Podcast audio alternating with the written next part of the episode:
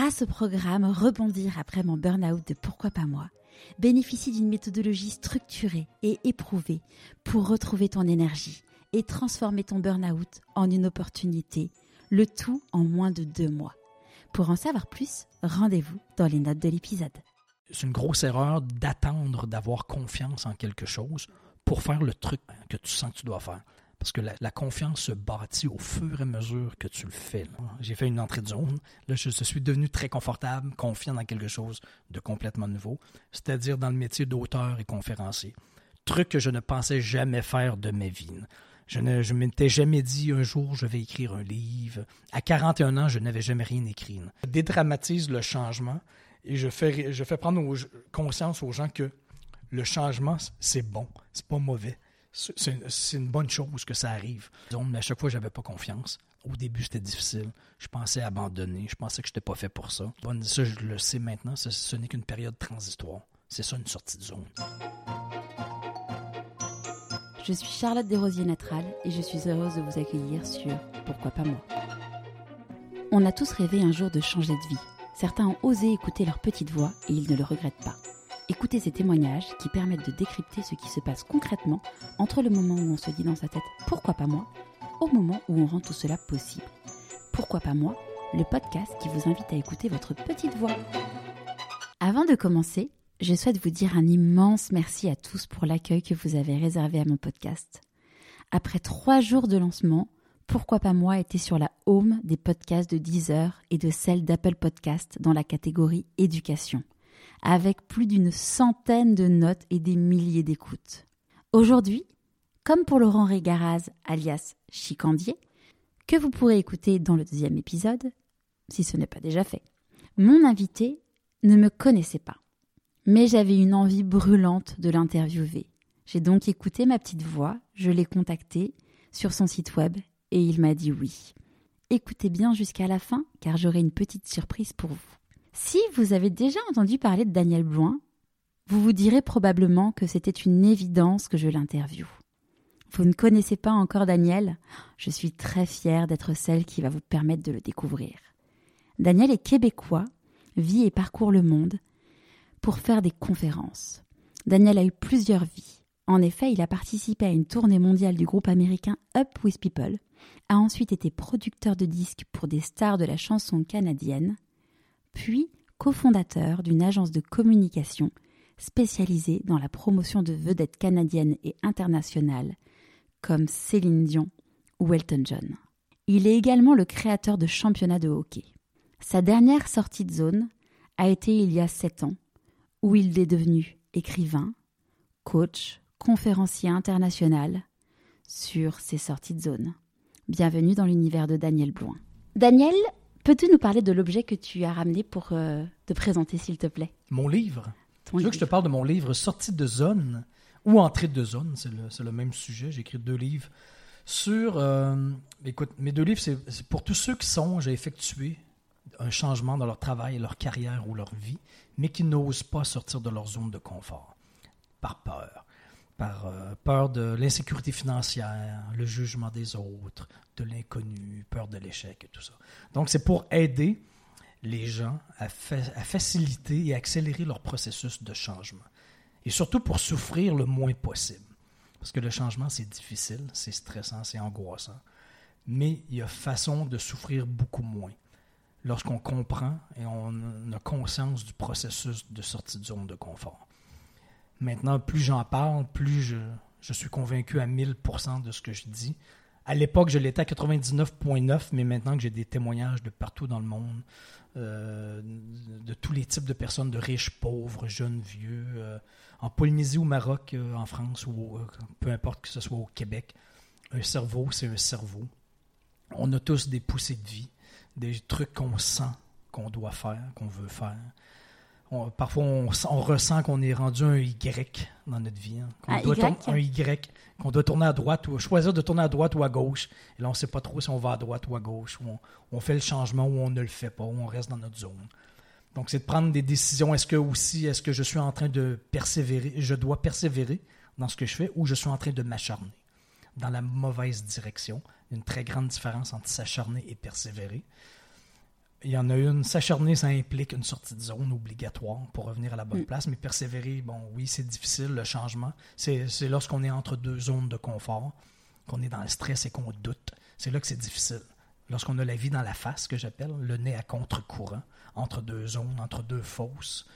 Parce que je fais souvent une analogie avec la vie du saumon, du, saumon. du Pacifique. Parce que moi, mes idoles, pour vrai, je pense que c'est les saumons. Ce qui m'impressionne, c'est que depuis des milliers d'années, aucun saumon ne s'est trompé. Ils reprennent tous la bonne rivière, mm. qui va les faire revenir à leur source, dans la rivière dans laquelle ils sont nés, jusqu'au bout de la rivière où ils sont nés.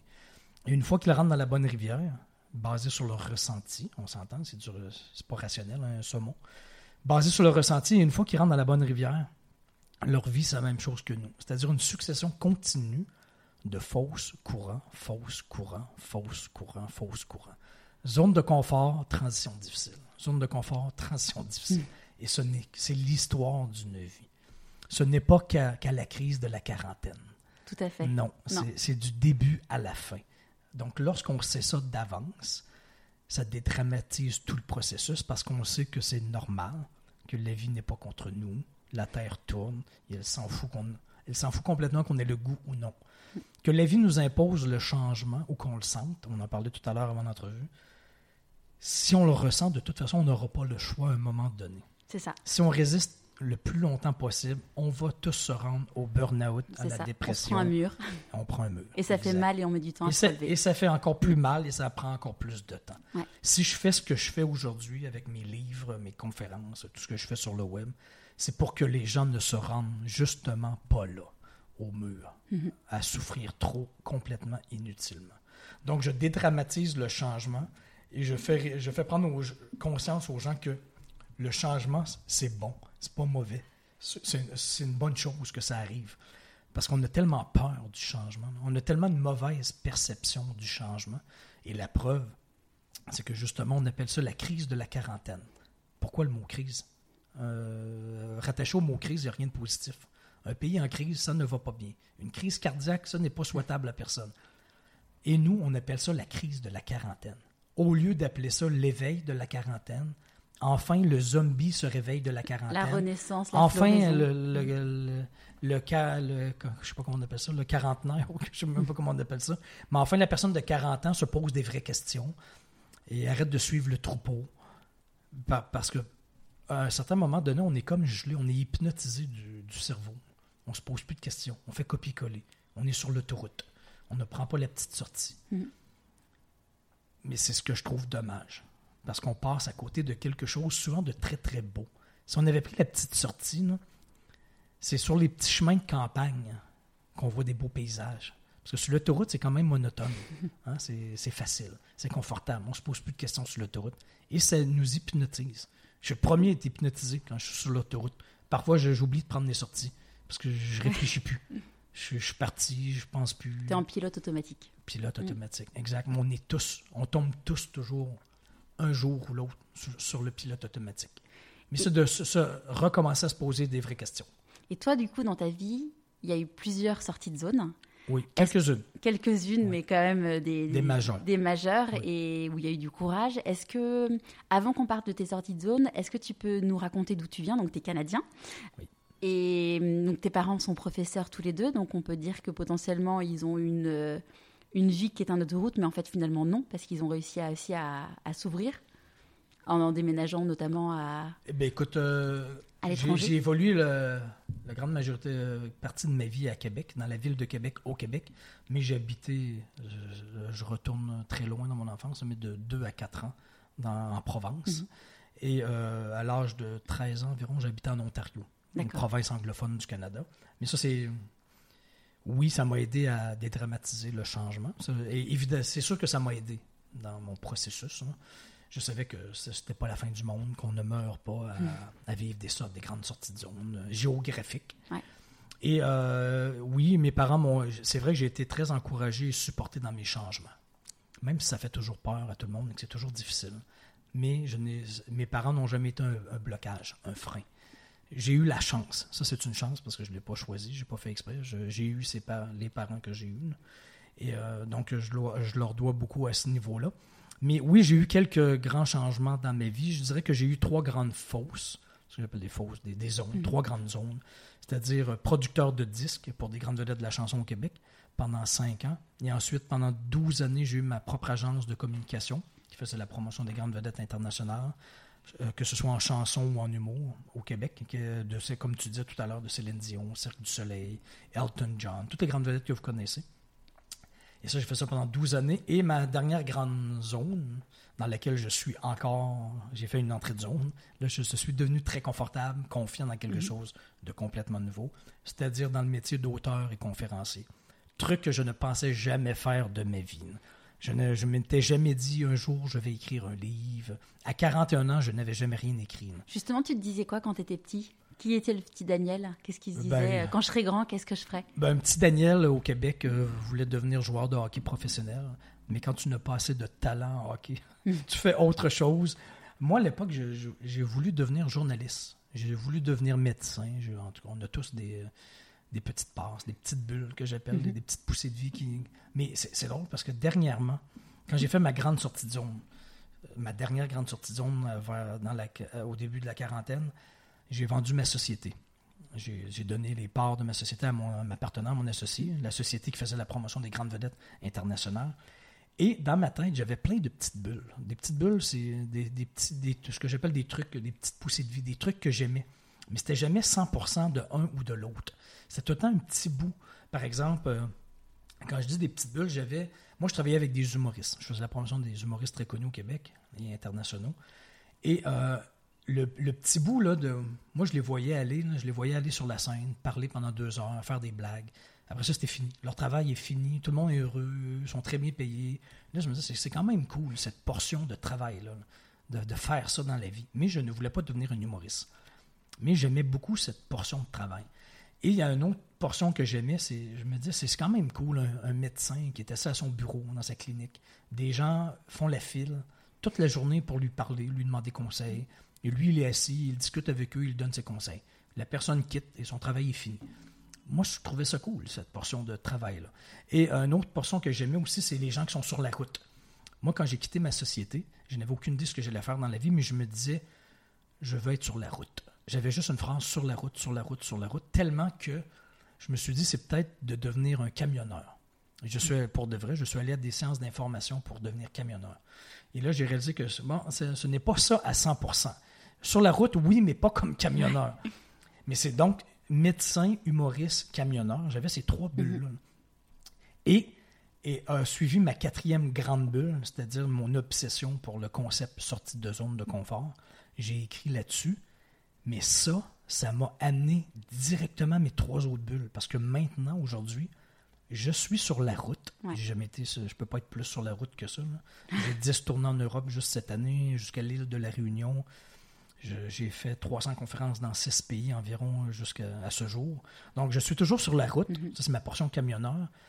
Je suis obsédé par mon sujet et je, fais la portion euh, humoriste parce que je donne des conférences. Je vais parler deux heures, les gens trouvent ça drôle et je quitte, mon travail est fini. Mm-hmm. Et ça, je trouve. Donc, j'ai retrouvé le, côté camionneur, humoriste et la portion médecin. Maintenant, je fais plein de consultations privées de gens qui veulent des coaching privé, de gens qui veulent changer de vie ou faire un changement quelconque et je donne mes conseils. Je dis, les gens me racontent et moi, je donne mes conseils avec l'expérience que j'ai. Donc, j'ai la portion médecin. C'est mm. le petit bout de médecin que moi, j'aimais. Donc, maintenant, toutes ces petites bulles-là ont créé une grosse bulle. Mm-hmm. Elles sont toutes là, ces petites bulles-là, mais dans ma grosse bulle, qui, qui est le métier que je fais aujourd'hui. Qui fait qu'aujourd'hui, c'est fantastique. Heureux. Absolument. Et on a, toutes des, on a tous des petites bulles comme ça, des petites mm-hmm. poussées de vie, des trucs qui nous allument. Ça, je dis que c'est tout plein de petites prises électriques dans lesquels on se met le doigt. Là, et on prend des petits chocs électriques. Ah, ça, j'aime ça un petit peu. Ah, ça, j'aime ça aussi. Mais un moment, parce qu'il y en a plusieurs qui me disent euh, j'ai plusieurs bulles. Mhm. Moi, je suis une bouteille de champagne, j'ai plein de bulles. Mais je sais pas quelle bulle choisir, vers où je marche. Quand tu fais une obsession de ça, à un moment donné, toutes ces petites bulles-là se mettent ensemble. Mhm. Mais il faut que tu avances vers la plus grosse.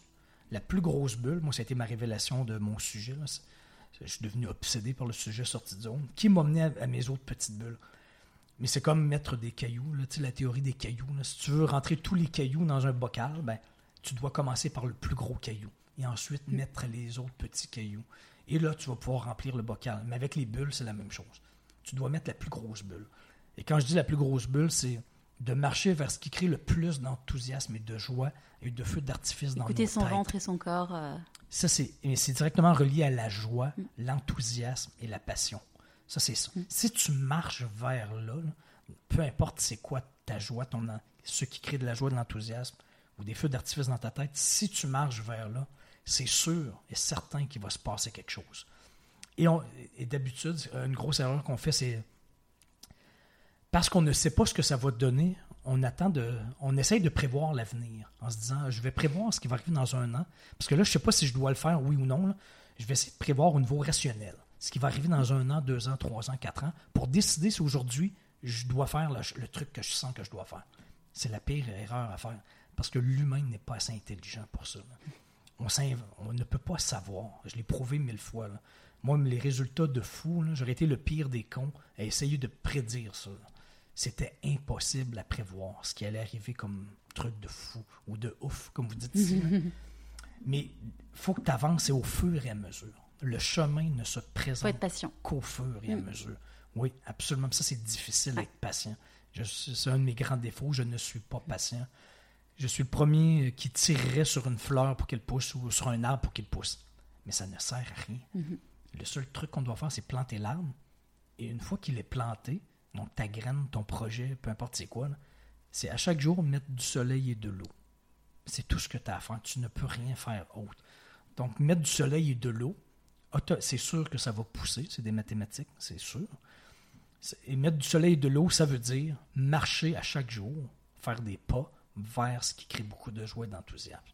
Et ça, c'est des mathématiques, c'est pas de la croyance. Après, il faut, bien se il faut quand même bien se connaître pour savoir euh, ce qu'on aime, parce que finalement, parfois, typiquement, quand on a fait un burn-out, on a une espèce de perte de confiance en soi, perte de qui on est. On s'est, on- d'ailleurs, on s'est perdu pour en arriver là. Oui. Et, et donc, il y a quand même un travail à faire de savoir bah, qui je suis, qu'est-ce que j'aime, et reprendre euh, ouais, la confiance. Et, ce qui- et pourquoi qu'on se rend, ah, ça c'est selon moi, c'est ma théorie, Mhm. mais pourquoi on se rend au burn-out et la dépression, c'est parce qu'on on n'est pas conscient que nos désirs, pas que, je sais pas si on n'est pas conscient ou on n'accepte pas ou on, on ne veut pas savoir, ou parce que c'est difficile à assumer, là, que nos désirs, nos aspirations, nos rêves changent continuellement dans la vie. Parce qu'on pa- on, on a, on a comme la fausse impression qu'une fois qu'on a étudié dans ce qu'on là, on commence à travailler là-dedans. là. Après ça, si on est normal et stable, C'est pour toujours. c'est pour toujours. Mm. Une fois que tu es là, là c'est fini. Tu as trouvé, tu es arrivé sur le sommet de la montagne, et là, tu restes là. là. Et d'ailleurs, il n'y aura plus de changement dans la vie. là. Et quand tu changes, les gens te disent Mais mon Dieu, tu changes. C'est n'importe quoi, Comme mais la si c'est- bougeotte. c'est- Comme si Mm. tu étais instable. C'est ça, exactement. Non, mais c'est parce que la Terre tourne. Ouais. Et tu vieillis. À chaque jour, tu vieillis. C'est sûr et certain, garanti, que tes désirs, tes aspirations, tes rêves vont changer continuellement dans la vie. Donc, de ne pas accepter ça, de ne pas assumer ça, on devient rigide et on souffre. Ouais. Parce qu'on grandit, on évolue, nos désirs changent, la Terre tourne. Et si on ne s'adapte pas à ça continuellement, c'est continuel. hein. C'est un travail de tous les jours. Moi, je sais pas, dans un, je me suis jamais dit dans deux mois, dans six mois, dans un an, deux ans, trois ans, quatre ans, ce que je vais faire. Je, je n'ai aucune idée. Moi, je le sais au fur et à mesure, jour après jour. Ce qui crée de la joie et de l'enthousiasme tout de suite, là, je sais que je marche dans la bonne direction. Je sais pas de prédire l'avenir. Il y en a plein qui me demandent, c'est quoi? Mais c'est moi. Oui, ça prend des rêves, mais c'est ce qui crée de la joie tout de suite, là. Pas dans un an, deux ans, quatre ans. C'est quoi tout de suite là, qui crée de la joie, là? Mais marche vers là. Je te jure, le chemin va se présenter au fur et à mesure. Parce que ça, c'est une autre chose que j'ai appris. Si nous, on a les bulles qu'on a, là, ce n'est pas un hasard. Moi, mes bulles là, ne sont pas dans ta tête. Et tes bulles ne sont pas dans ma tête. Et ça, la- une des pires erreurs à faire, c'est d'essayer de comparer nos bulles. Ouais. De se comparer aux autres. On est 7-8 milliards, a 7-8 milliards d'empreintes digitales différentes. On a 7-8 milliards de bulles différentes.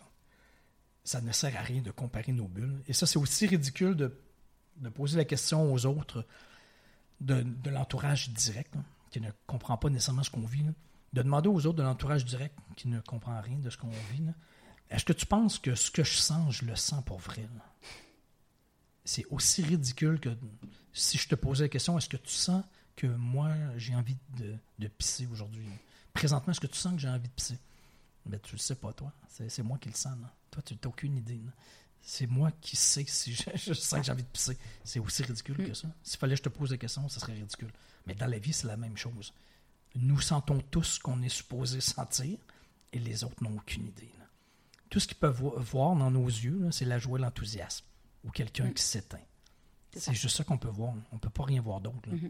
La joie, l'enthousiasme ou, le, ou la tristesse. Quelqu'un quelqu'un qui s'éteint, c'est quelqu'un qui souffre. Puis plus il s'éteint, plus il souffre. Et ça devient des symptômes psychologiques, physiques.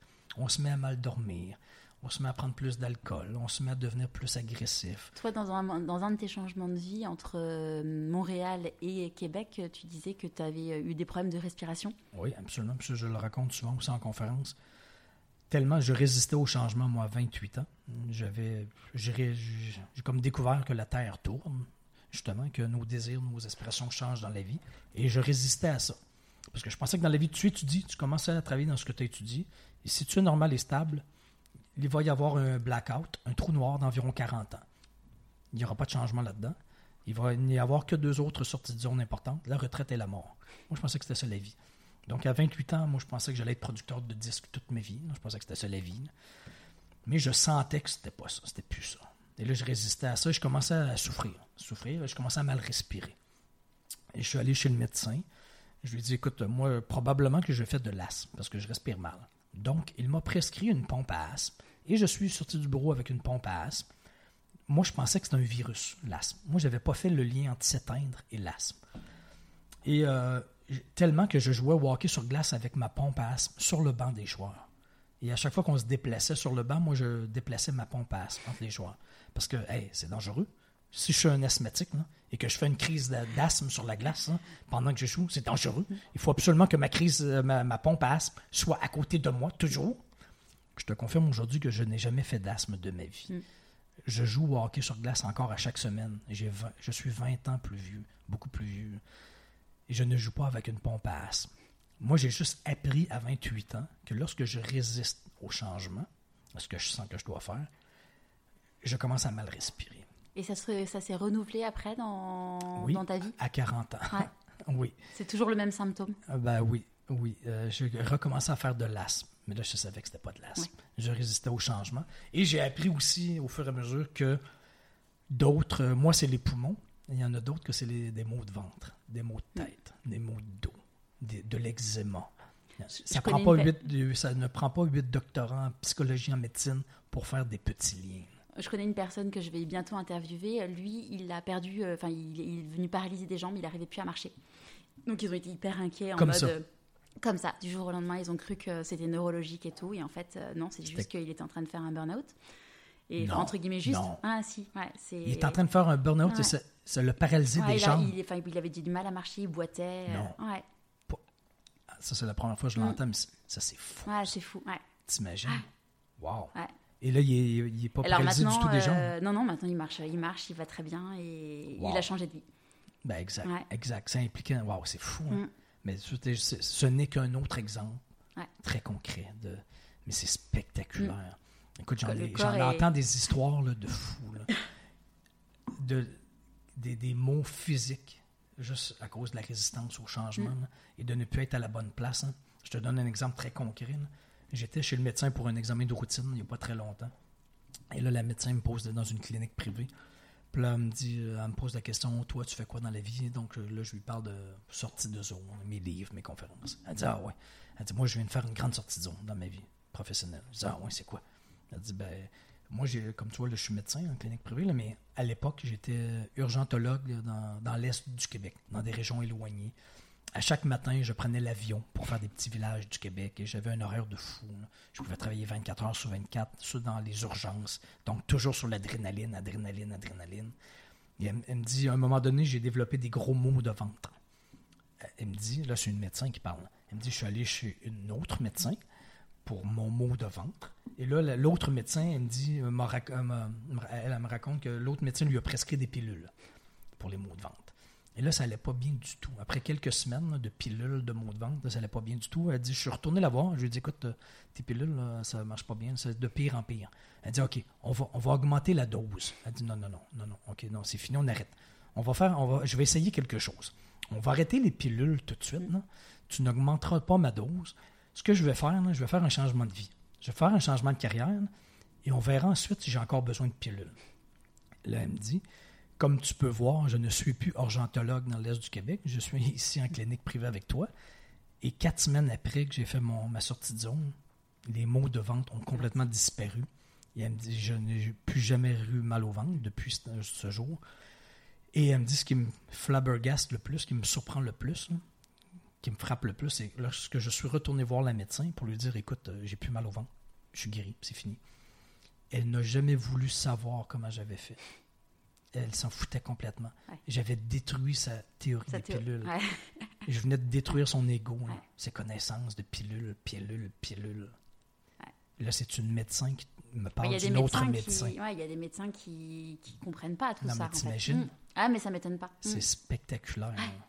Donc, c'est pas, c'est pas de l'ésotérisme, c'est pas de la croyance, on s'en fout. là, c'est- Ouais, Il y a un moment où il faut s'ouvrir. Quand, euh, quand on ne fait pas ce qu'on doit faire, on développe des mots physiques. Ça ne, Ça. ça ne prend pas huit doctorats en psychologie puis en médecine pour faire des petits liens. c'est ça.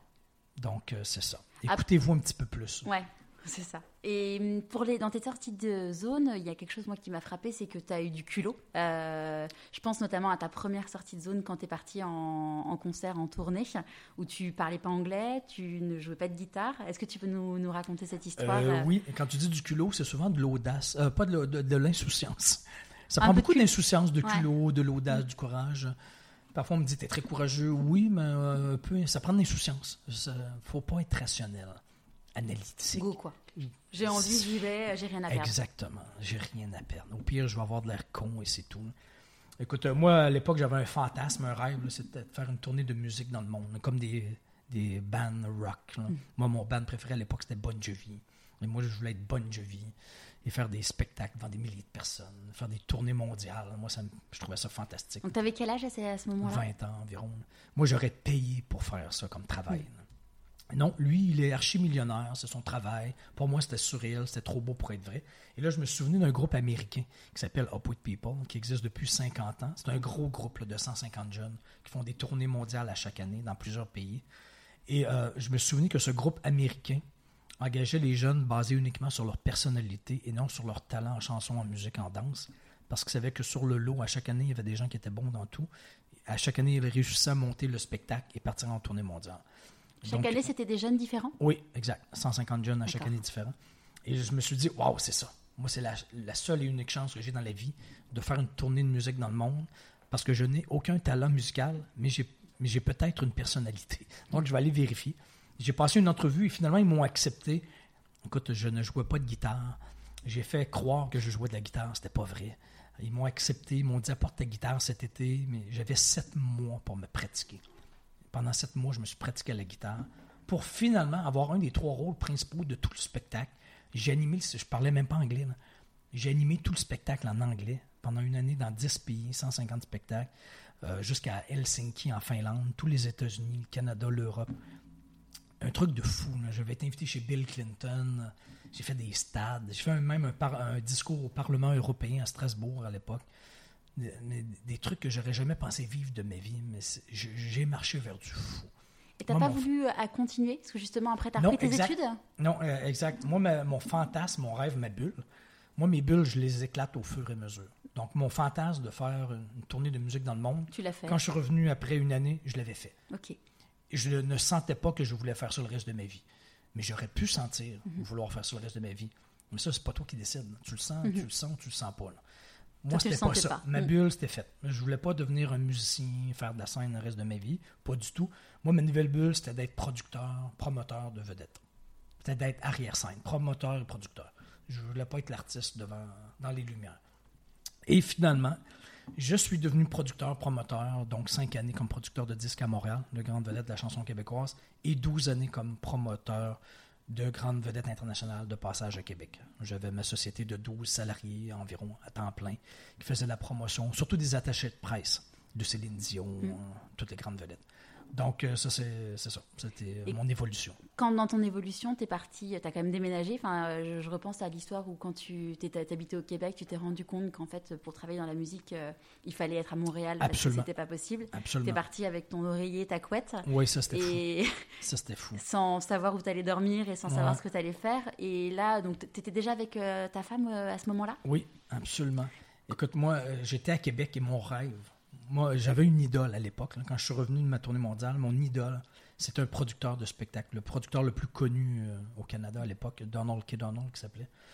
Et lui, il produisait toutes les grandes vedettes internationales, les Rolling Stones, Madonna, euh, U2, toutes les grandes vedettes, même Céline Dion, la tournée mondiale. C'était mon idole de Montréal, au Québec, qui produisait la tournée mondiale. Et c'était mon idole, mais moi, j'étais à Québec. Et Québec, c'est beaucoup plus petit que Montréal. Mhm. C'est 4-5 fois plus petit que Montréal. Puis moi, c'est une grande ville. À l'époque, pour moi, Montréal, c'était très intimidant. C'est une grande ville. Et je résistais. Donc, je voulais rester dans ma fosse, dans ce qui était facile à Québec. Pour moi, c'était connu, Québec, donc c'était facile. Il n'y avait pas de stress, pas de mhm. changement. Mais mon rêve était à Montréal. Et j'ai résisté longtemps, je souffrais. J'essayais de résister. Là, du coup, tu faisais tes études? J'avais fini. J'avais fini. Tu avais commencé un job? Tu avais commencé un job ou pas encore? Des petits boulots. Mais mon rêve, euh, je ne marchais pas du tout vers la bonne place parce que mon rêve était à Montréal. Et à un moment donné, ma femme, elle me dit, elle, encore que j'ai aujourd'hui, elle me dit, un soir, elle savait c'était quoi mon rêve, que c'était travailler à Montréal pour mon idole. Mais j'avais peur de Montréal. J'avais plein de bonnes excuses et de défaites de ne pas aller là. Pour moi, c'était une grosse C'était quoi les excuses? C'est gros, c'est laid, c'est pue, il y a du trafic et je peux me faire attaquer. je te résume ça vite, là, mais mm. c'était pas vrai, c'était des excuses et des défaites. Mm-hmm. Je savais peur, c'était de l'inconnu. Il me dit, je pense que ce serait le temps que tu déménages à Montréal. Elle me dit ça un jeudi soir, parce que ça c'était quoi mon rêve. Et là, quand elle a dit ça, là, moi, à l'intérieur de moi, ça, ça, a vibré tout de suite. Je Vous viviez ensemble? Euh, non, pas encore. Non, pas encore. On habitait chacun chez nos parents. Et ça a vibré très fort. Et quand ça vibre très fort, maintenant, je l'assume. J'ai toujours assumé, quand, je le sens, que j'ai plus le choix, je, saute. Je saute. Quand je dis je saute, je marche tout de suite dans cette direction-là. Le lendemain matin qu'elle me dit ça, j'ai pris ma vieille voiture, je suis déménagé à Montréal. Ben, quand je dis déménager, j'avais mon ordinateur, quelques vêtements et mon oreiller. Je suis arrivé à Montréal, j'avais aucune idée où j'allais dormir le soir même. C'est comme si tu passes de, je sais pas moi, de, Bordeaux à Paris ou d'un petit village à Paris. Tu arrives à Paris dans ta voiture, puis dans ta tête, tu es déménagé à Paris. Moi, j'avais aucune idée, je connaissais personne à Paris, mais Montréal. Mm. Et j'ai appelé la seule connaissance. Il m'a trouvé un. J'ai dormi chez deux gars que je connaissais pas du tout, en arrière d'un canapé, dans un salon. Et je me suis retrouvé à travailler dans un, chez un constructeur d'avions pour payer le loyer. Et j'ai travaillé quelques semaines. Là, j'étais découragé, j'étais déprimé. Je, me demandais pourquoi j'avais fait ça. Parce là, que moi, du coup, tes parents, tes amis, te... ils ne comprenaient pas trop. Non, ils... ne comprenaient pas. Tu leur en parlais pour avoir un feedback Non, pas vraiment. Non, non, non, non. Moi, je ne pose pas trop la question aux gens. Non, ça, j'ai appris euh, à faire mm. et ensuite te dire ce que j'ai fait. Je te, veux pas ça a toujours été comme ça? Oui, je veux pas savoir ton opinion. je sais ce que j'ai à faire. Mm-hmm. À part ma conjointe. D'accord. Ouais, je pense que c'est la seule personne qui doit vraiment embarquer dans, dans, mes, dans mes, mm. trucs de fou. Là. Mais c'est pour ça que je suis encore avec la, avec la même femme. C'est déjà Parce que sinon, que si je m'étais battu à chaque fois avec ma femme, j'aurais eu un choix à faire. Moi ou le couple. Et c'est déjà arrivé que vous ayez des désaccords, des moments... Des désaccords, non. non. C'est pour, ça, pour ça que je te mm. dis que je suis encore avec elle aujourd'hui. On, on, on, est pareil. On, on ressentait la même, le même truc, la même chose. Même si elle, elle était prof au lycée toute sa vie. Ouais. Mais elle, a vécu des sorties de zone de Québec à Montréal, de Montréal à mm. Québec, Et puis même là, j'imagine. Tes enfants, ils sont quel âge maintenant? 20 ans, 18 et 16. Ça, c'est trois autres grandes sorties de zone aussi. Ça, ça, en est d'autres. Mais c'est ça. Donc, il y a la le conjoint ou la conjointe doit. C'est la seule personne. Les amis, on s'en fout. Les mm. parents, on s'en fout. On s'en fout. On s'en fout. Ils n'ont aucune idée de ce qu'on sent, qu'on mm. doit faire. Et de toute façon, souvent, lorsqu'on marche vers du fou dans nos propres vies, lorsqu'on marche vers ce qui crée beaucoup de joie, d'enthousiasme et de feu d'artifice dans notre tête, à la limite, même nous, on ne comprend pas. Mm-hmm. On ne comprend pas même pourquoi on sent ça. Pourquoi ça crée tant de joie d'enthousiasme? Pourquoi? Ben, on s'en fout du pourquoi. On y va. C'est ça? Go, mm. fais-le. Mm-hmm. Pourquoi tu aimes le, mauve ou le jaune ou le bleu? On s'en fout. Pourquoi? Fais-le. Assure-toi du bleu, jaune, du bleu, du mauve. C'est apprendre à se faire confiance aussi. Euh, oui. Euh, puis, ça, c'est un autre truc. La confiance j'ai appris que c'est une grosse erreur d'attendre d'avoir confiance en quelque chose mhm. pour faire le truc que tu dois faire, que tu sens que tu dois faire. Parce que là, c'est le contraire. La confiance se bâtit au fur et à mesure que tu le fais. Et au début, c'est difficile. Au début, tu n'as pas confiance. Tu es stressé, tu es angoissé, tu n'as pas confiance. J'ai jamais eu confiance en rien. Mais à force de le faire, ah, là, la confiance se bâtissait. Au fur et à mesure que je devenais de moins en moins mauvais, que je souffrais de moins en moins quand j'étais en sortie de zone, ah, à un moment donné, j'atteignais un point de bascule où là, ça se passait. Là, j'avais confiance. Là, je l'avais tellement fait que ça devenait intégré, comme jouer de la guitare, animer en anglais, ou peu importe, de faire des conférences. Mm-hmm. Plus tu le fais, plus ça devient intégré, tu n'y penses plus, tu, tu deviens très confortable, mm. donc très confiant dans quelque chose de complètement nouveau. Mais à chaque fois, moi, j'en ai fait des sorties de zone, mais à chaque fois, j'avais pas confiance. Au début, c'était difficile. Je pensais abandonner. Je pensais que je n'étais pas fait pour ça. Mais quand tu marches dans la bonne. Ça, je le sais maintenant, ce n'est qu'une période transitoire. C'est ça, une sortie de mm. zone. C'est toujours la même chose.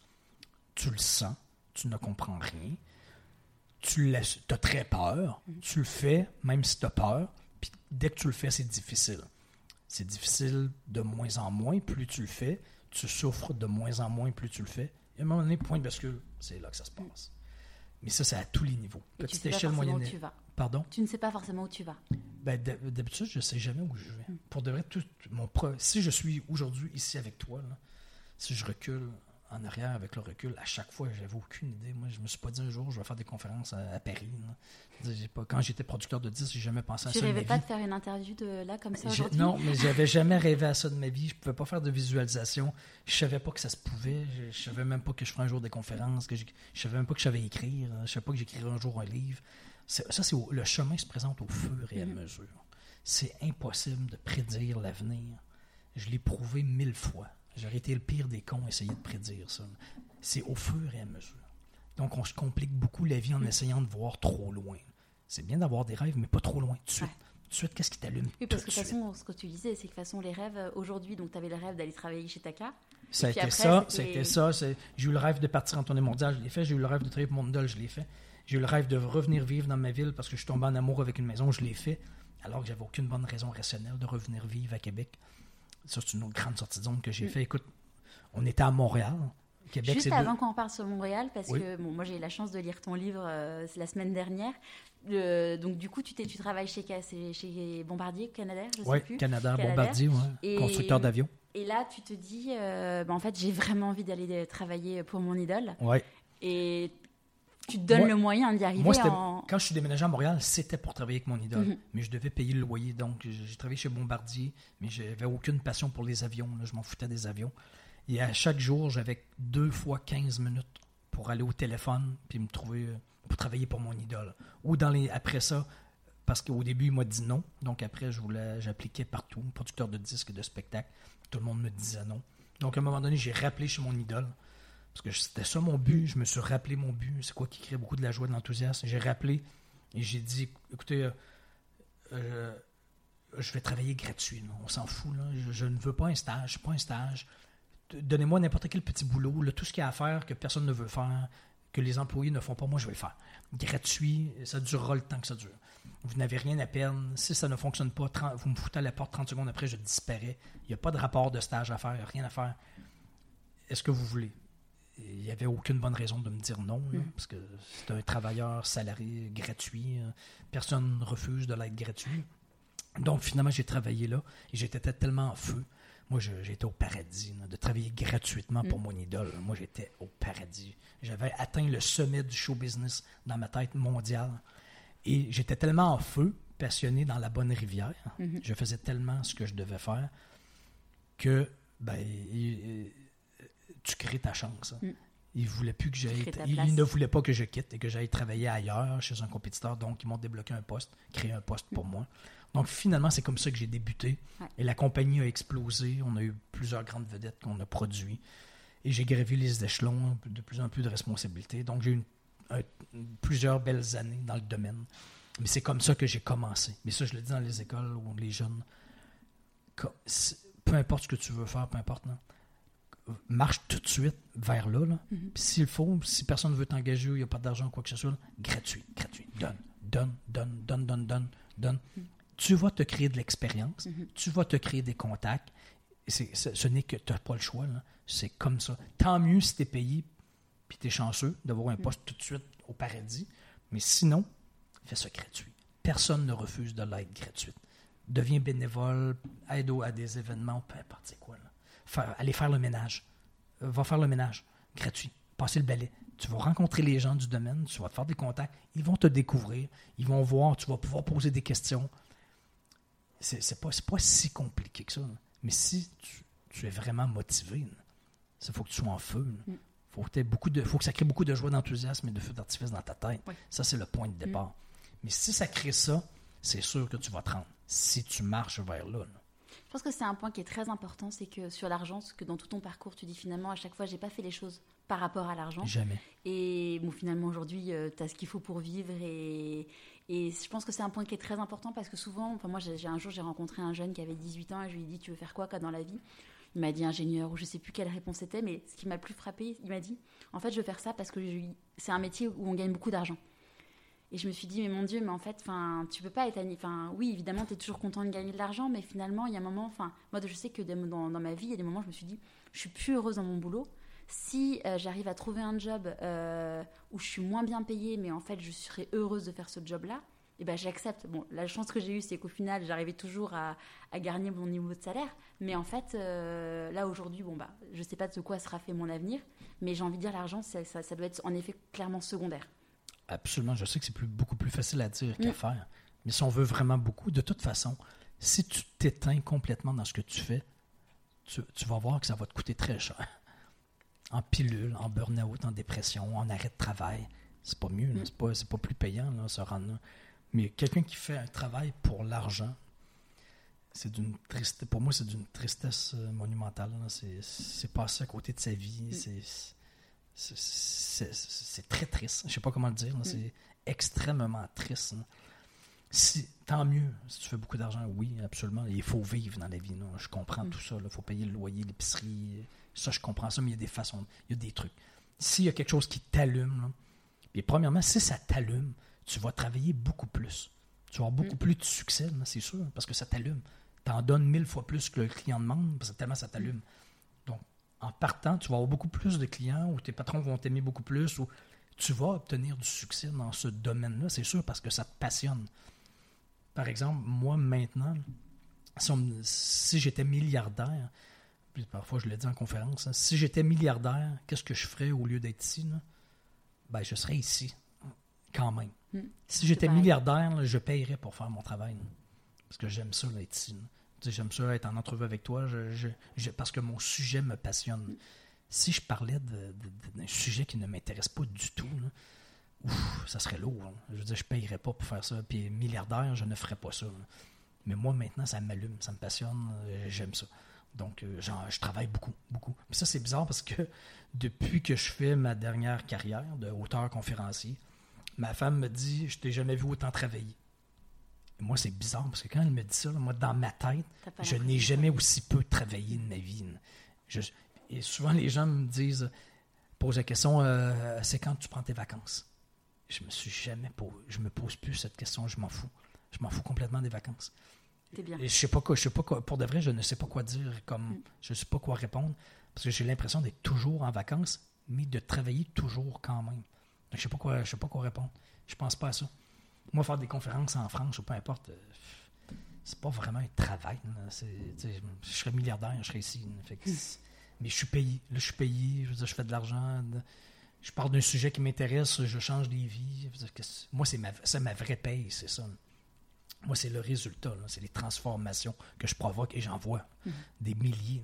C'est spectaculaire. Même moi, je suis impressionné. Je comprends pas trop, là, mais ça transforme des vies, de, des trucs de fou. J'ai des témoignages euh, presque à chaque jour d'histoires rocambolesques, de changements de vie. Mais moi, c'est ma vraie paye. Parce que je me suis déjà posé la question il n'y a pas très longtemps. Parce que j'ai beaucoup d'humour dans ce que je fais, en conférence. Et là, je me suis dit, mais peut-être que c'est ça. Est-ce que j'aimerais être, devenir humoriste? Juste faire des blagues. Mm. Être sur la scène, faire des blagues. Faire des blagues pour faire des blagues. Et en deux secondes, je me suis répondu assez vite que j'ai aucun intérêt. je m'en fous. Je veux pas devenir. Mon but, c'est pas de faire de la scène et de parler devant des gens. C'est pas ça mon plaisir. Je veux pas, de... je veux pas devenir une vedette. C'est pas du tout ça mon, mon but. Moi, ma vraie paye, c'est après la conférence. C'est une fois que je sors de scène. Mon but, c'est pas d'être sur scène. Mon plaisir, c'est pas ça. C'est après de voir dans les yeux des gens et les témoignages ce que ça a provoqué. que je le vois dans leurs yeux, ce que ça a provoqué. Parce que j'ai des histoires à chaque jour de gens qui m'ont vu il y a un mois, un an, deux ans, trois ans, puis ça a transformé leur vie. Puis là, je vois les résultats. Ils me racontent leurs résultats de transformation. Mais ça, c'est fou. Quand tu reçois des, des témoignages comme ça, C'est la plus belle des récompenses. Peut-être que ça n'avait jamais croisé mon chemin, cette personne-là n'aurait jamais fait ça. Tu te dis, ah, ben, j'ai peut-être quelque chose à voir là-dedans. Mais ça, c'est cool. ça, c'est ma vraie paye maintenant. C'est chouette. Et donc, du coup, après Taka, tu es rentré à Québec parce que tu as eu un coup de foot pour une maison. Oui. Ce qui est quand même fou. Oui, ça, c'est très fou. Ça, c'est une de mes plus grandes sorties de zone à vie. J'étais producteur de disques à Montréal. Et, mais je m'éteignais. À l'époque, j'avais 28 ans que je commençais à faire de l'asthme. Et il y a eu un élément déclencheur. À un moment donné, une fin de semaine, à chaque mois, on revenait à Québec pour visiter nos parents. Parce que moi et ma femme, on vient les deux de Québec et nos familles étaient à Québec. Et je lui ai dit, écoute, là, ça faisait deux ans qu'on regardait pour acheter une maison à Montréal, dans la région de Montréal. Et euh, pendant deux ans, aucun coup de foudre. Euh, il n'y a rien qui nous allumait comme maison. Jamais, jamais, jamais. Il y avait toujours un problème quelconque. Et à un moment donné, je lui dit, en fin de semaine, en, allant visiter nos parents, on va aller visiter des maisons juste pour la curiosité. On fait semblant qu'on veut acheter des maisons, mais c'est pas vrai. On appelle une agente d'immeuble, on va voir des maisons à Québec, comparer les prix Québec et Montréal. On appelle une agente d'immeuble, elle nous prévoit cinq maisons dans la journée, on rentre dans la première maison. On avait un bébé de six mois dans les bras. On rentre dans la première maison, et je te jure, on a un coup de foudre. moi et ma femme, on savait que ça, c'était notre maison. Parce que ça, c'était fou. C'est ça qu'on cherchait depuis deux ans à Montréal et qu'on ne trouvait jamais. Ah, vous aviez eu le temps de mûrir euh, ce que vous vouliez comme type de maison. Mais ça, là, pour moi, la, maison, c'était fou. Je ne pouvais pas croire que quelqu'un habitait là, Parce que moi, c'était ça que je cherchais. C'était fou. Et quand je te dis que je marche vite vers là, quand je le sens, le jour même, on a fait une offre d'achat sur la maison. Sachant que vous aviez encore un job à, moi, à, ben, Montréal. On n'avait jamais mm. pensé revenir vivre à mm. Québec. Ça n'a même, même pas traversé notre esprit on a senti que c'était notre maison, on l'a acheté le jour même. L'offre a été acceptée le jour même parce qu'on était prêt à rentrer dans la maison dans 30 jours. 30 jours après, on était revenu vivre à Québec, dans la maison, un bébé de 6 mois, les deux, plus de boulot. Et sachant que vous n'aviez pas le droit au chômage? Euh, oui, exact. Mm. Pas d'industrie du disque à Québec. Là, ma, femme avait son poste de permanente à Montréal, devait recommencer à zéro, retrouver un poste de permanente. Euh, C'est un truc qui, est très compliqué. Euh, très difficile. Mm. Et ça, ça fait 20 ans de ça. Et est-ce que tu sais, euh, c'est quand il a retrouvé sa permanence? Ah non, ça, je ne sais pas. Cette année. Ah oui. 20 hein. ans plus tard. On s'en fout. Elle a travaillé à temps plein, c'est un, détail. 20 ans plus tard. Mais à l'époque, elle l'avait à Montréal. On achetait une maison, on recommençait tous les deux à zéro. Avec toutes les bonnes raisons rationnelles pour ne pas faire ça, on les avait toutes. Le chômage, pas de chômage, Avec un bébé, un bébé euh, quitte deux emplois, achète une maison, tout le contraire mm. de ce qu'il fallait faire. Tout le contraire. Et si on avait été rationnel, cérébral, on avait fait une liste du pour et du contre. Et si vous en aviez parlé aussi accessoirement à, votre entourage? Ah oui, mais, ah oui, ça, c'était fou. Même nous, on ne comprenait pas. Mm. tu le sens, c'est tout. Et si on avait été, on avait fait une liste du pour et du contre, on n'avait que du contre dans la liste. Et un pour. Le pour, c'était je le sens. Mm. C'est tout. Donc, si on avait été intelligent, rationnel, cérébral, analytique, je ne sais pas si le mot intelligent. Jamais, jamais on aurait fait ça. Mm. Ben, regarde la liste du pour et du contre. C'est assez évident que tu ne dois pas faire ça. C'est facile à voir. Mais nous, on le fait. Et ça, c'est. Je, sais ce qui est arrivé. Ça fait 20 ans que j'habite dans la maison. Je suis revenu vivre. Ça fait 20 ans que j'habite à Québec. Je sais exactement ce qui est arrivé après. Et c'est une de mes meilleures décisions à vie. Financière, personnelle, professionnelle, à tous les niveaux. J'habite encore dans la maison. Et je suis encore très, très, très heureux d'habiter là. Hmm. Donc, je l'ai prouvé plusieurs fois que lorsqu'on marche vers ça, ce qu'on sent qui crée du fou, de l'enthousiasme et de la joie, on ne peut pas prévoir ce qui va arriver, mais c'est par là qu'il faut marcher. Je ne peux pas être plus convaincu que ça. Et donc la, sortie de zone, quand tu as quitté du coup, euh, quand tu as revendu tes parts de ton agence euh, de com à ton ancienne, euh, à ton ancien associé, là, tu avais tes enfants qui étaient plus grands. Oui. Comment ils trois ont... Ans. Là, j'avais trois enfants. trois enfants, ouais. Comment ils ont réagi euh? Écoute, ça a été un de mes plus grands blocages. Dans ma dernière grande sortie de zone, mon plus grand blocage, c'était ma grande fille, qui était rendue à autour de... En tout cas, qui était rendue adolescente, qui m'avait vu toute sa vie travailler dans ma société de communication avec des salariés. Elle venait au bureau jouer à la secrétaire avec les salariés. Et là, elle, elle, elle a eu très peur, très insécure. Elle pensait qu'on allait devenir pauvre papa n'a plus de salariés, il n'y a plus de travail, il n'y a plus de boulot, il va, on, va se retrouver à la rue. Elle avait très peur. Puis pendant plusieurs mois, pendant longtemps, on ne pouvait pas se payer les mêmes trucs. Mm. Aller en voyage aussi souvent, peu importe. Puis à chaque, toujours, elle nous rappelait, elle, elle me rappelait que si je n'avais pas quitté, ben, on pourrait se payer là, les voyages, Ouais, les trucs. La bonne Elle était fâchée, elle était euh, fâchée. ouais. Mais ça, il faut être très solide dans Ouais. sa tête Ah, c'est clair. pour marcher, continuer à marcher parce que moi, j'avais aucune idée de ce qui allait arriver. là. Ouais. Mais je sentais que je marchais dans la pas bonne. où tu allais. J'avais aucune Mm. idée. J'avais aucune idée. Et là, j'ai eu ma bulle d'écrire mon livre, mon sujet, sortie de zone.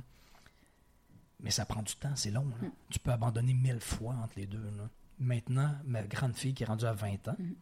voit exactement ce qui est arrivé. là.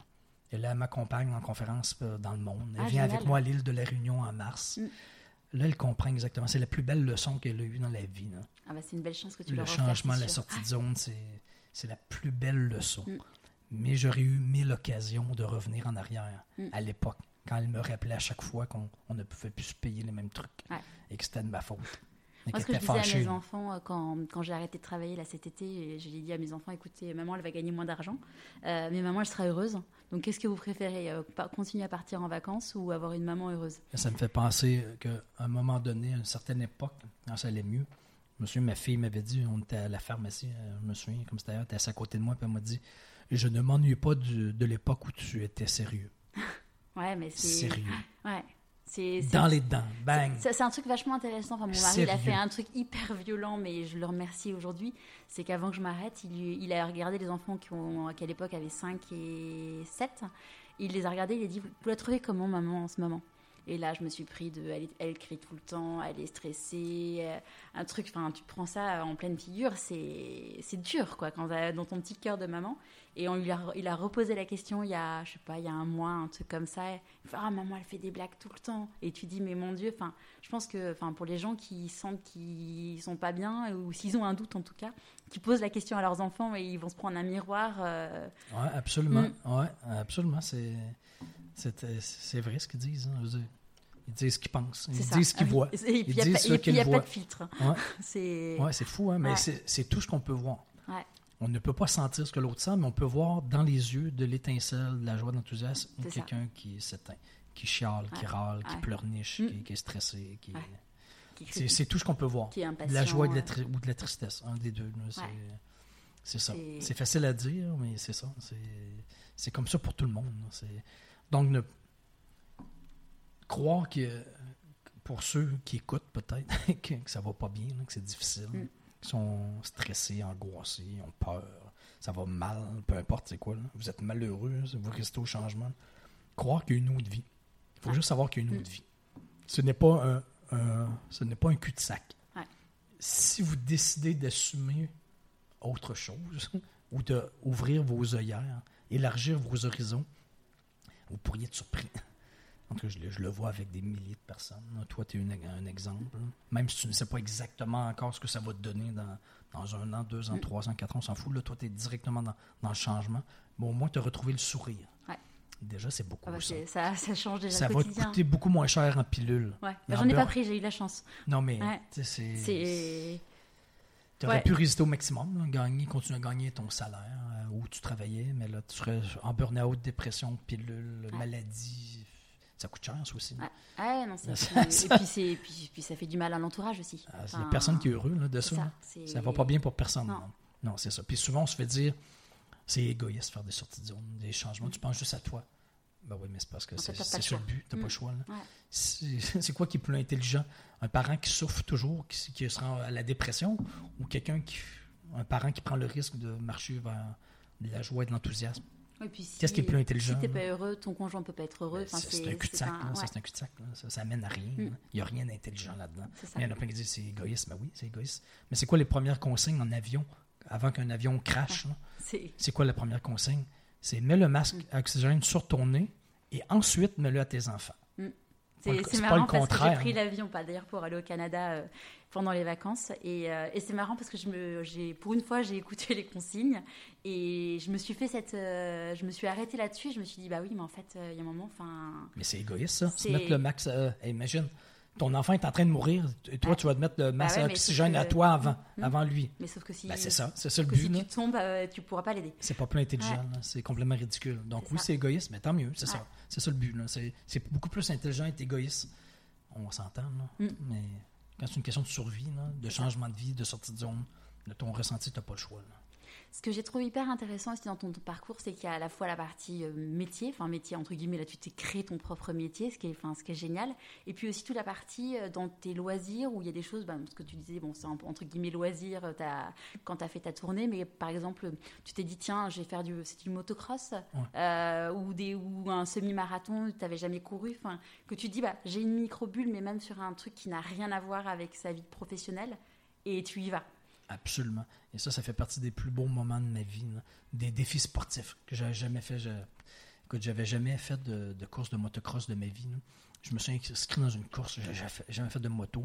On était 300 motos au départ, une course de enduro sur plusieurs euh, kilomètres. Et j'étais en arrière de tout le monde et j'étais le seul sur 300 à ne pas être habillé en motocross. J'avais des vieilles culottes, un t-shirt, euh, pas du tout habillé en motocross, j'avais de l'air con.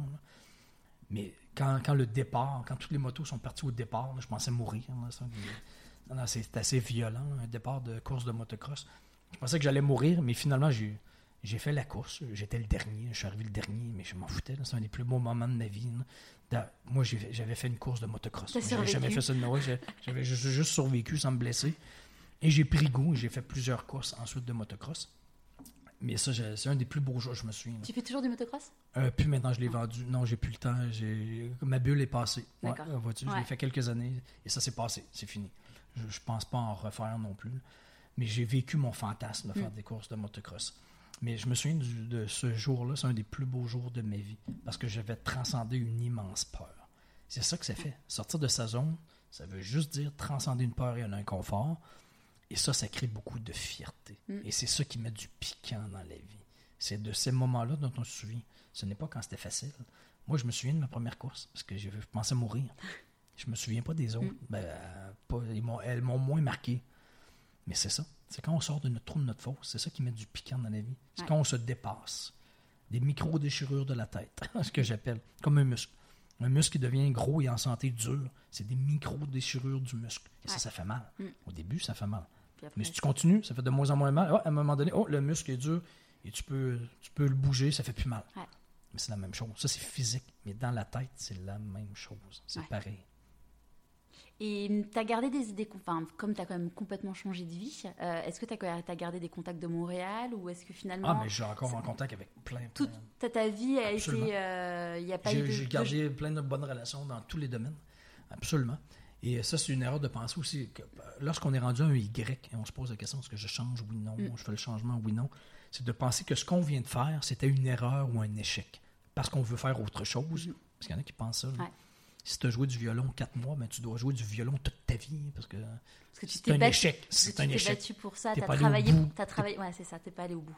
Mais si tu vas aller au bout, vas-y. Si tu as le goût, mm. si ça crée de la joie, de l'enthousiasme, go, vas-y au bout. Mais sinon, non, non, on va pas contre nature. Ça, tu vas mourir. Si tu n'aimes pas jouer du violon, arrête de jouer du violon.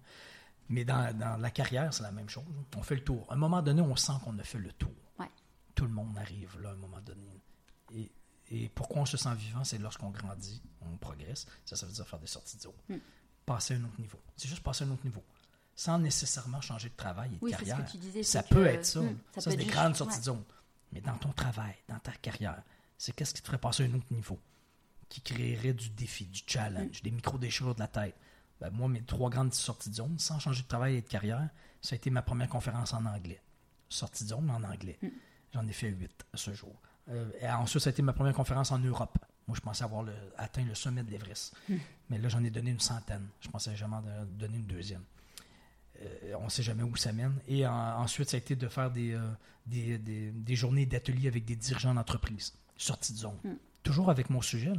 Ça m'a juste fait passer à un autre niveau. Très complémentaire. Ça a élargi ma zone dans mon domaine, sans changer de travail de carrière. Donc, ça, c'est un exemple que je donne. Ça ne veut pas dire changer de travail de carrière. Parfois, c'est ça. Mais dans notre travail, dans notre carrière, il y a façon, sans changer de métier, de passer à un autre niveau. Mm-hmm. Quelque chose de complémentaire, quelque chose qu'on n'a pas fait, qu'on n'a pas essayé encore. Juste pour obtenir des résultats auxquels on n'est pas habitué. Parce que si on ne fait que copier-coller, parce que c'est facile, mm. confortable, connu, bon, on obtient toujours les mêmes résultats. C'est des mathématiques. Et si tu n'essaies pas d'autre chose, si tu essaies d'autre chose, oh, là, ça se peut que tu obtiennes d'autres résultats. Mm différent, juste différent. Pas nécessairement meilleur ou pire, mais différent. Juste pour mettre du piquant dans la vie, sentir qu'on progresse, qu'on évolue. C'est ouais, c'est très intéressant. Ça, ça fait, euh, ça, ça fait fourmiller des bulles.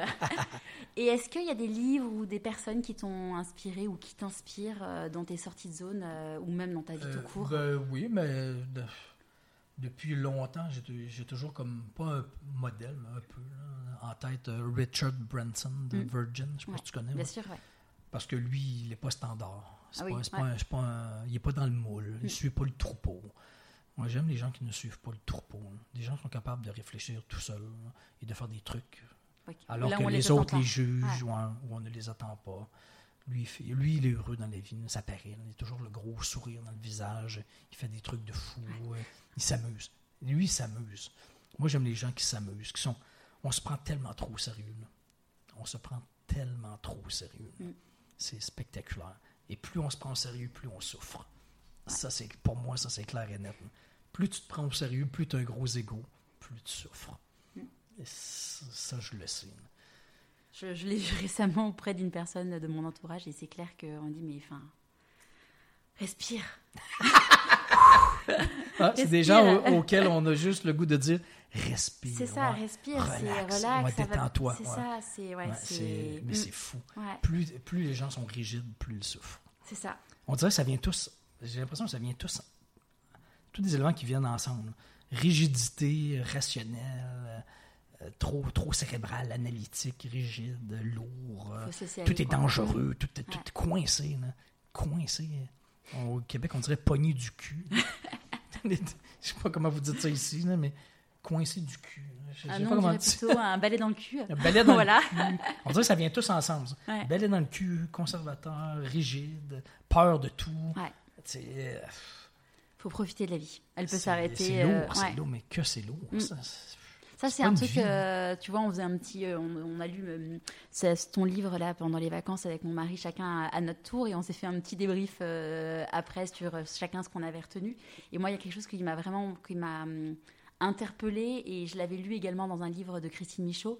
C'est euh, la vie, elle peut s'arrêter demain. Euh, ce que, enfin, ce que disait euh, Steve Jobs. Qu'est-ce que, enfin, en gros, qu'est-ce que, Mais je pense toujours à ça. ouais, qu'est-ce que j'aurais comme regret Et je si pense ça que arrête tout de suite. c'est ça Et je pense toujours que ça peut s'arrêter tout de suite. sans être euh, fataliste. Enfin, ça Ben, va arriver c'est- forcément oui, un jour. Un jour, tu vas avoir voilà. raison. Un Et jour, on va avoir c'est raison. ça, le plus Absolument. tard possible. Mais par contre, ouais, c'est se dire, euh, je- le- je- enfin, Mais ça, j'en parle en conférence. Si- Si j'ai fait plusieurs grandes sorties de zone qui m'ont fait obtenir des résultats de fou dans ma vie à moi, c'est parce que je sais que je n'ai pas de temps à perdre. Mm. Je sais que dans ma tête, je me, je me dis toujours, je n'ai pas 10 ans pour faire ça. là. Je n'ai pas 5 ans peut-être. Je n'ai peut-être pas, même, il me reste peut-être même pas une année Mm. pour faire le truc que j'ai à faire. là. Fait que c'est tout de suite, là, pas un moment donné, là, tout de suite. Et plus tu fais ça, plus tu as des résultats tout de suite. Ouais. Pas un moment donné, tout de ça. suite. Et plus tu as des résultats tout de suite, plus tu peux passer à un autre résultat Mm. et avancer. Et euh, on entend souvent le. c'est- quand le. C'est quand le meilleur moment pour planter ton- pour récolter. Si tu veux récolter les fruits de ton travail, de ton, de ton arbre, c'était quand le meilleur moment pour planter ton arbre? Ben, c'était hier. Si tu ne l'as pas planté hier, ben, le moment, c'est le meilleur moment, là, c'est aujourd'hui. C'est tout de suite. Ben, plus tu vas attendre, plus tu vas repousser le, la récolte des fruits. Ça, ce n'est que des mathématiques. Ouais. C'est pas de la croyance. Donc, c'est tout de suite. on y va. Tout de suite. S'il y a des gens qui te croisent et qui te disent, mais en fait, toi, Daniel, t'as trop de chance. Ah, Tu leur non, réponds ça, quoi? non, ça, je peux je peux pas être d'accord avec ça. là. On crée notre chance. Je suis pas responsable de tout. là. Je veux dire, Il y a plein de choses qui me sont arrivées que, de- sur lesquelles je n'avais aucun contrôle, mais je l'ai créé, ma chance. Mm. Si ça s'est arrivé, c'est parce que je me suis mis là. là. Et ça, je suis convaincu de ça. C'est vrai de l'extérieur, avec le parcours, mes même mes dernières années. C'est fou ce qui est arrivé, là, qui peut paraître comme de la chance, mais c'est moi qui je me suis mis là. Et c'était très difficile de me mettre là. C'était difficile, stressant et angoissant de, vivre les changements que j'ai faits, mais je les fais. là. Donc le chemin se présente au fur et à mesure qu'on avance, mais non, c'est pas vrai que c'est de la chance. Ça serait m'insulter de dire que j'ai été chanceux tout le temps. OK, à chaque fois, je suis chanceux. Donc, à chaque fois, je suis chanceux. Je vais m'acheter des billets de loterie si je Je me suis jamais acheté un billet de loterie de ma vie. je ne crois pas à ça. Ben, pas je crois pas à ça. Tu peux euh, gagner, il y a toujours des gagnants, là, mais, mais je m'en fous, c'est pas mon but dans la vie. Mm. Je veux pas, je cours pas après la chance. Je fais ce que j'ai à faire et la chance arrive. Ce qu'on appelle la magie, les synchronicités, les planètes qui s'alignent. Ça, c'est quand tu marches vers du fou.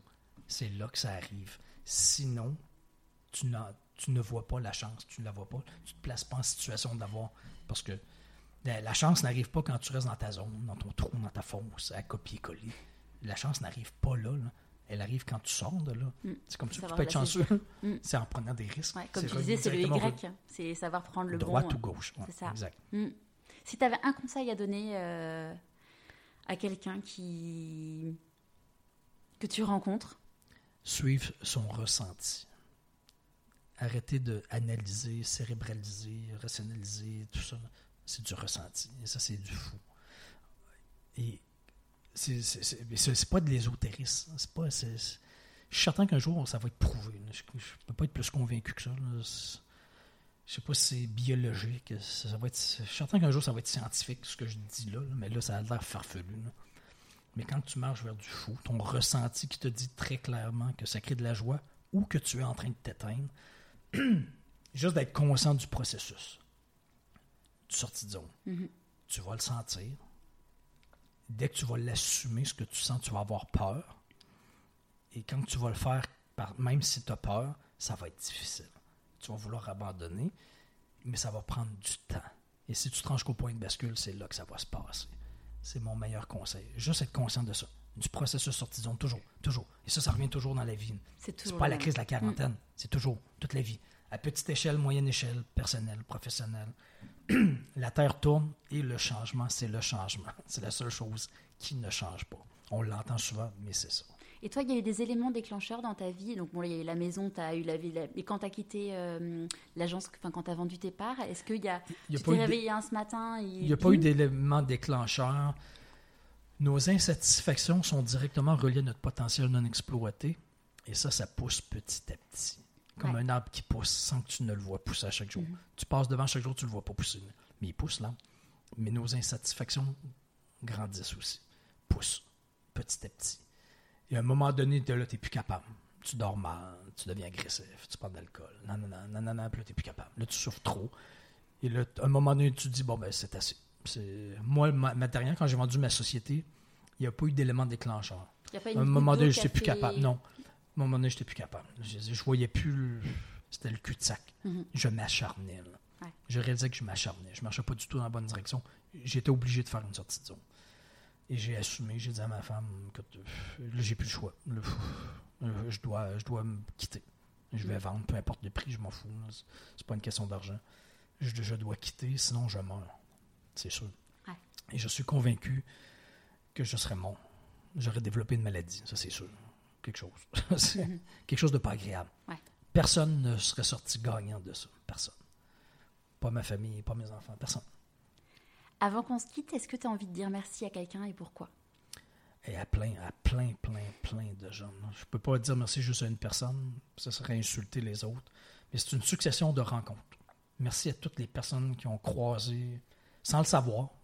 Les gens ne sont pas nécessairement conscients de ça mais à quel point il, nous aide. on aide tous quelqu'un. Tout, le monde aide d'autres sans le savoir. Hmm.